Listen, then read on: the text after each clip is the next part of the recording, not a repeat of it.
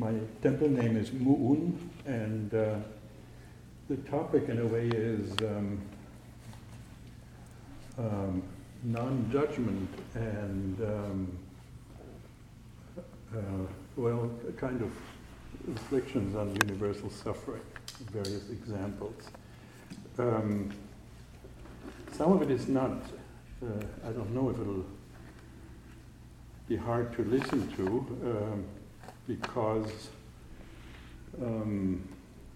much of what I, if I get through all of this, is sad, and but real. And so in the beginning, we want to remember someone I knew in the context of my academic work and in conferences. A woman from Hungary, Agnes Heller, who was a famous, well-known social theorist and philosopher who had gone through everything, had lost her whole family in the Holocaust, and never spent much time in Germany, where I grew up, and many of the people she worked with very closely were German, and never made a judgment about, other than she knew that they were not supporters of Hitler, but otherwise she was non-judgmental. I just learned that she died she was 90, and she went swimming, this is the story, in the biggest lake in Hungary called Banato, and she went swimming and didn't come back. She was 90, and I know what it was. It was about not being a burden to anyone, and having had a terrible and a good life, both at the same time. And so I remember her as someone who, in a sense, practiced non-judgment. Otherwise, of course, it is beginning to be fall, and the colder part of the year, and there's, you know, the phrase about the season when the old ones die. As I'm 81, I'm kind of looking at this. I'm not particularly concerned, but it gave rise to some thoughts. So, and don't worry about me, I'm fine. But here, in the context of, I'm going to read some of this, it's kind of complicated. In the context of the practice in this temple, we often hear we do not want to separate the good from the bad, and vice versa, or what we suppose is the good and the bad. I once learned this in this temple long ago, and when I began a few decades ago. This also means not to separate young from old. And looking at you, most of you are certainly much younger than I am. And so the lesson to me was to embrace reality as a whole, undivided. Yet, consider the following poem. I'm going to read it in the Spanish version. It's under the title, The Intendencia Poética of the Office of the Poet. No es el turno de los astros, ellos han cumplido enseñándome a leer.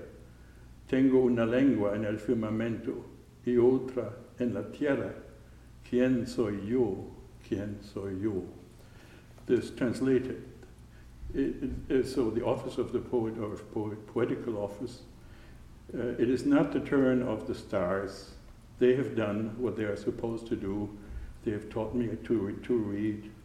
I have a tongue in the firmament, in the sky, and the other one in the earth. Who am I? Who am I? The poet is Mahmoud Darwish, and I say this after Agnes Heller, who obviously was Hungarian Jewish.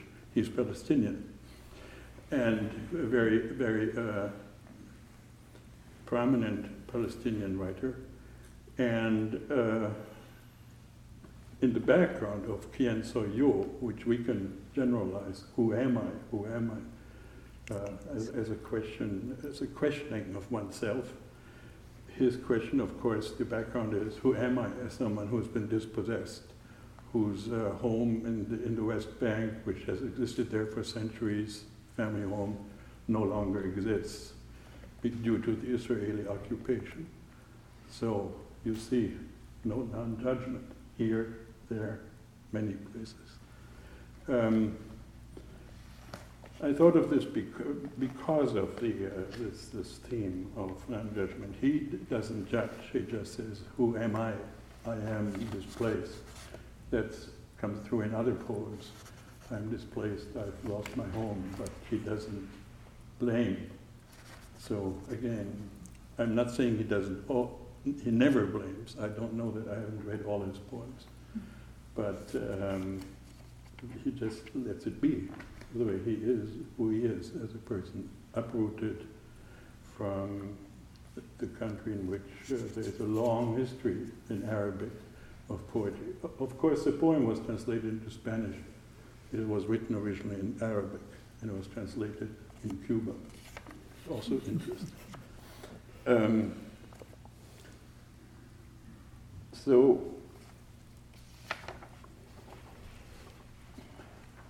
there is another comment that another verse where he refers to an ancient olive tree, 1,000 years old, which made me think, I kind of felt an affinity to an ancient olive tree, gnarled and sort of having survived many things, and thought, could one, instead of becoming hard, could one be sort of remain sensitive and vulnerable in old age, and not, in a sense, try to become cynical?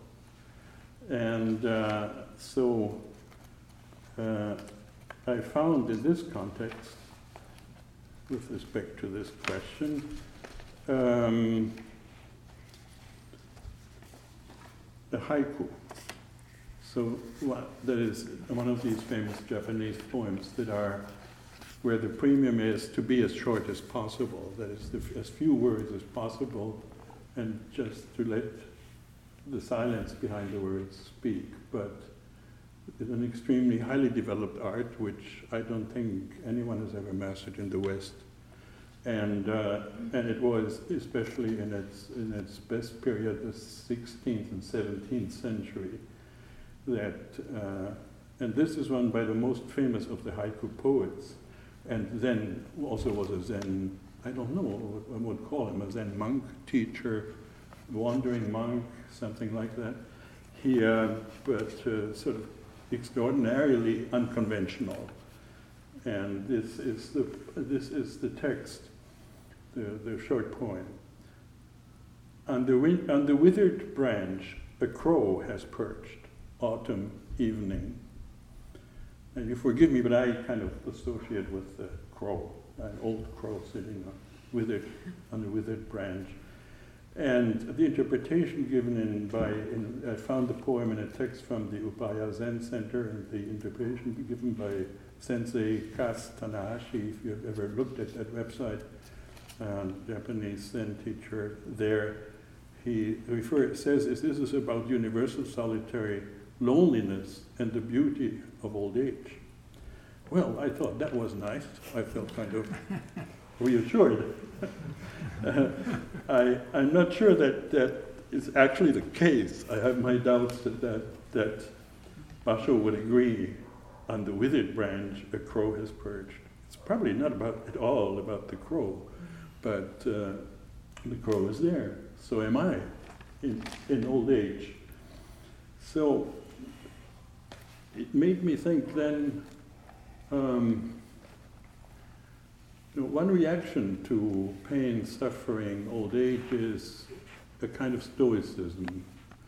When we use that word today in English, we forget what the history of it is. The Stoics were a school, I hope I'm not, most of you probably know this already, but I'll just say in any case, Stoicism was a school of philosophy, practical philosophy, which developed in Greece in the 3rd century. So a couple of centuries after the Buddha, the beginnings of Greek philosophy really coincide with the Buddha. So much of, not just Western, but Middle Eastern thought had its origin at the same time as the Buddha taught. And I often think about that one should learn to move between both worlds, not choose between the East against the West against the East. We'd have to live in a universal culture in our times.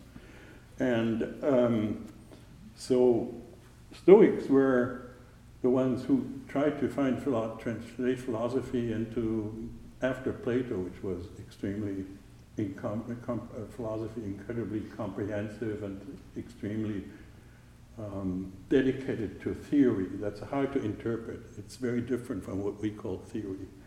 But it had to mean, it was the philosophy of the Hellenic age, practical, emphasis on self-discipline, how to control the passions, how to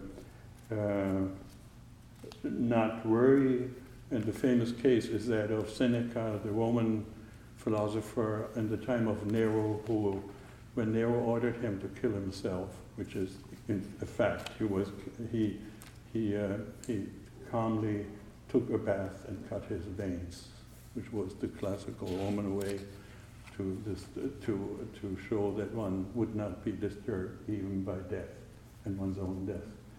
And well, I tell this because one of my two oldest friends is an American. I was in high school in the United States for 1 year as an exchange student from Germany. Michael Zick. He is Polish and I was German.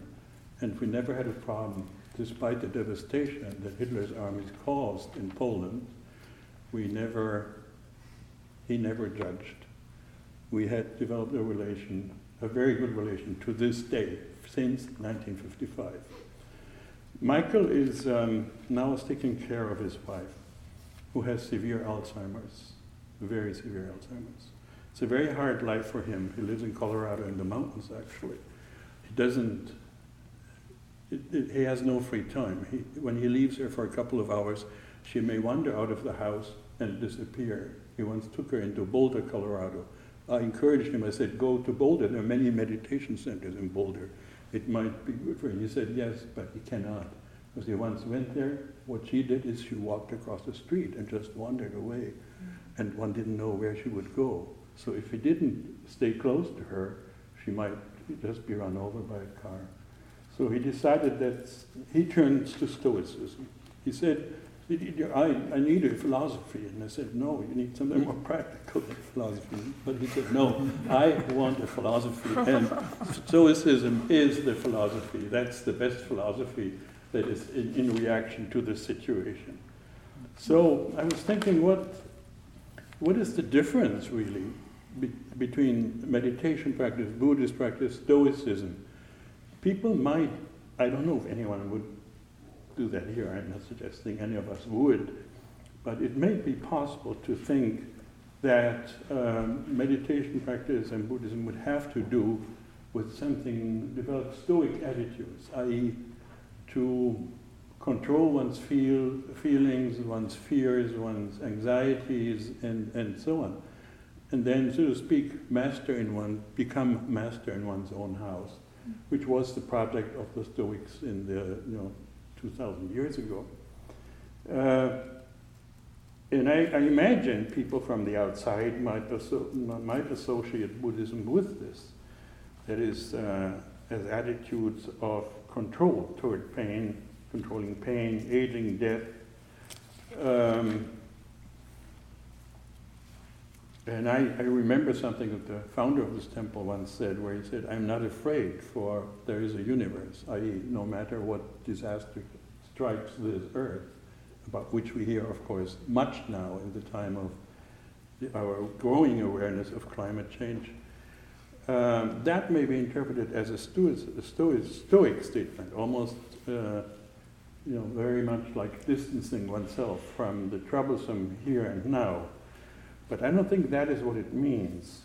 It means seeing one's own life, our human lives, as part of a web of existence and non-existence, in which holding on to a distinction between the two no longer makes sense. But then back to our everyday world and so on. In a book, you may have known of this author, Stephen Batchelor, who there's a couple of books I have been reading recently on which deal with Buddhism. And this book is called Secular Buddhism. Imagining the Dharma in an Uncertain World. And there he reports something which was very, very shocking for me, because I had an awareness of the people involved. It's an essay which really doesn't talk much about Buddhism directly. It's called The Convenient Fiction, and it calls actually talking about enigma, that is, the riddle, the mystery of human existence. He refers to two people I had heard of in Germany at the time, 1989, when the Eastern Bloc disintegrated, when the wall in Berlin was torn down. And there were two people, an American-German woman, Petra Kelly, and her partner, a German, I've now forgotten, Gerd Bastian, who was had been a general in the post-war German army, but had left the military. And they both had the project, and together with others, that after this huge change, something new could be done, that the two Germanies could be brought together, and they could be neither part of the East nor of the West, so that the whole philosophy of confrontation and constant preparation for war, which I lived through in my youth, you know, this permanent passing of jets, which you knew sometimes had nuclear bombs in them, from close to the border of France toward the East German border. When I studied in Heidelberg, you could hear them come about twice a week. And so that whole situation had to be overcome. And the way to overcome it was for them to develop a project that would no longer be linked to the East or the West, and that Germany would be something different, neither NATO nor the Soviet system.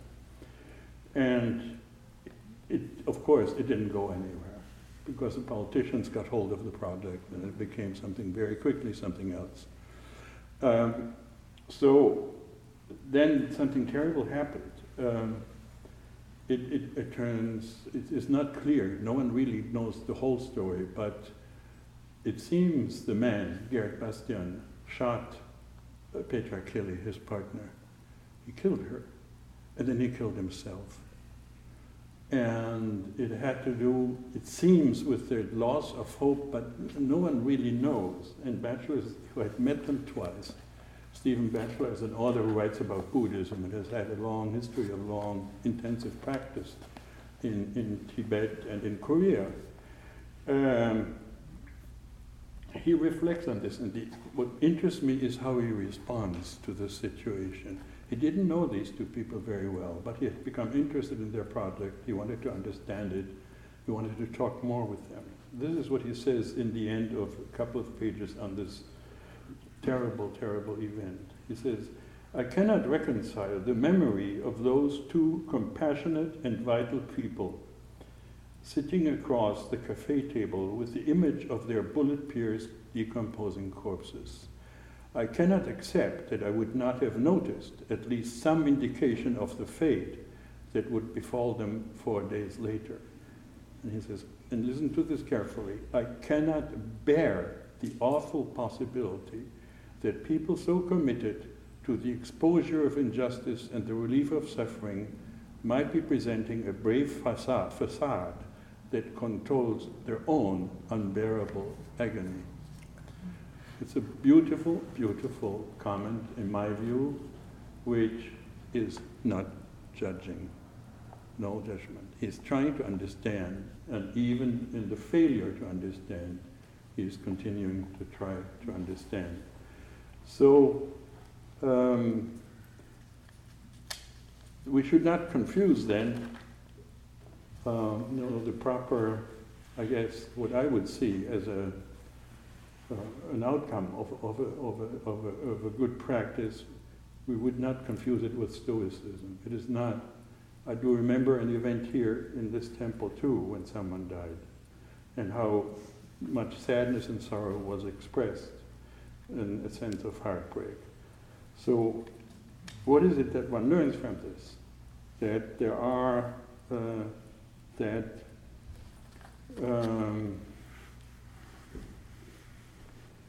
what the path that my friend Michael in Colorado is searching is he wants to escape the suffering that he is confronted with every day, and not just his wife's.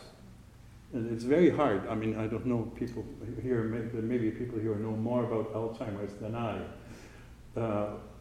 It is not necessarily visible that the person suffers, but all the things I've heard about it are that they actually suffer quite deeply.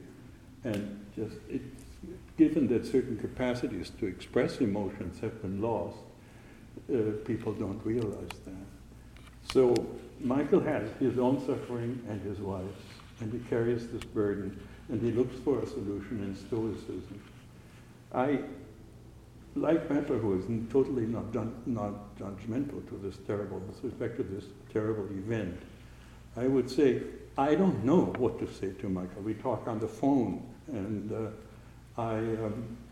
because he always follows an intellectual path, and then I realized, well, I guess right now there is no alternative for him. He cannot find another way. I thought if he would spend more time in Boulder with some of the meditation groups and so on, maybe he would.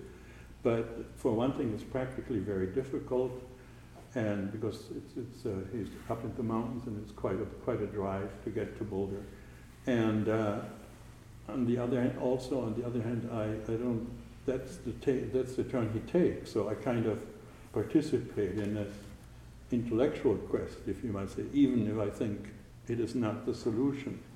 So I thought it's. I think of the Buddha's word to tread the path with care, which Batchelor uses a lot. Tread the path with care. I always think it means to be very mindful of the importance of human emotions, to not think that any kind of practice would ever free us from both the burden and the possibilities that the presence of emotions gives to human beings.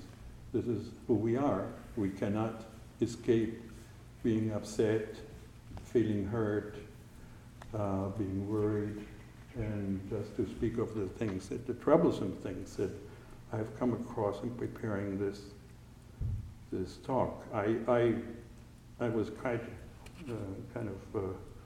worried that I wouldn't know how to approach this topic. I still am not sure that I have a good way. But that's part of what one learns, right? One never quite knows what is the best thing to do. We always end up doing second best, and that's good enough, I think. So, to put this in a different way,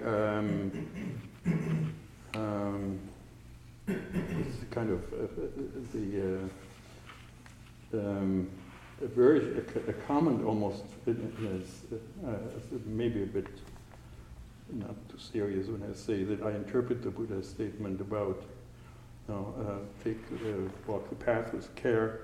In Latin America, there's very frequently one hears the phrase "se hace el camino caminando," the path is made in the course of walking. And that I think is a good comment as well. A path that is made in walking, which does not exist before we walk, and we don't know where it will end and how we will end following this path. So I treated myself with this old crow sitting on the withering branch. And all I can tell you is sometimes I feel yes, it would be nice to be young, but on the other hand, things are fine. You know, I have the great fortune of not being sick, and I know that's much more difficult. And in my family, there are lots of things like that now, my extended family, so to speak, which reaches across countries and through my wife. And there is much agony because the family has been displaced through a bitter conflict in Colombia, and never found roots again anywhere else. And even if they find ways to survive. And one, of course, worries especially about the younger people in countries that are in constant turmoil. And one, also, the bad part of that is being the old crow is I'm not as resourceful anymore as I would have been when I was younger. Well, that's as far as I can go today. And thank you for listening.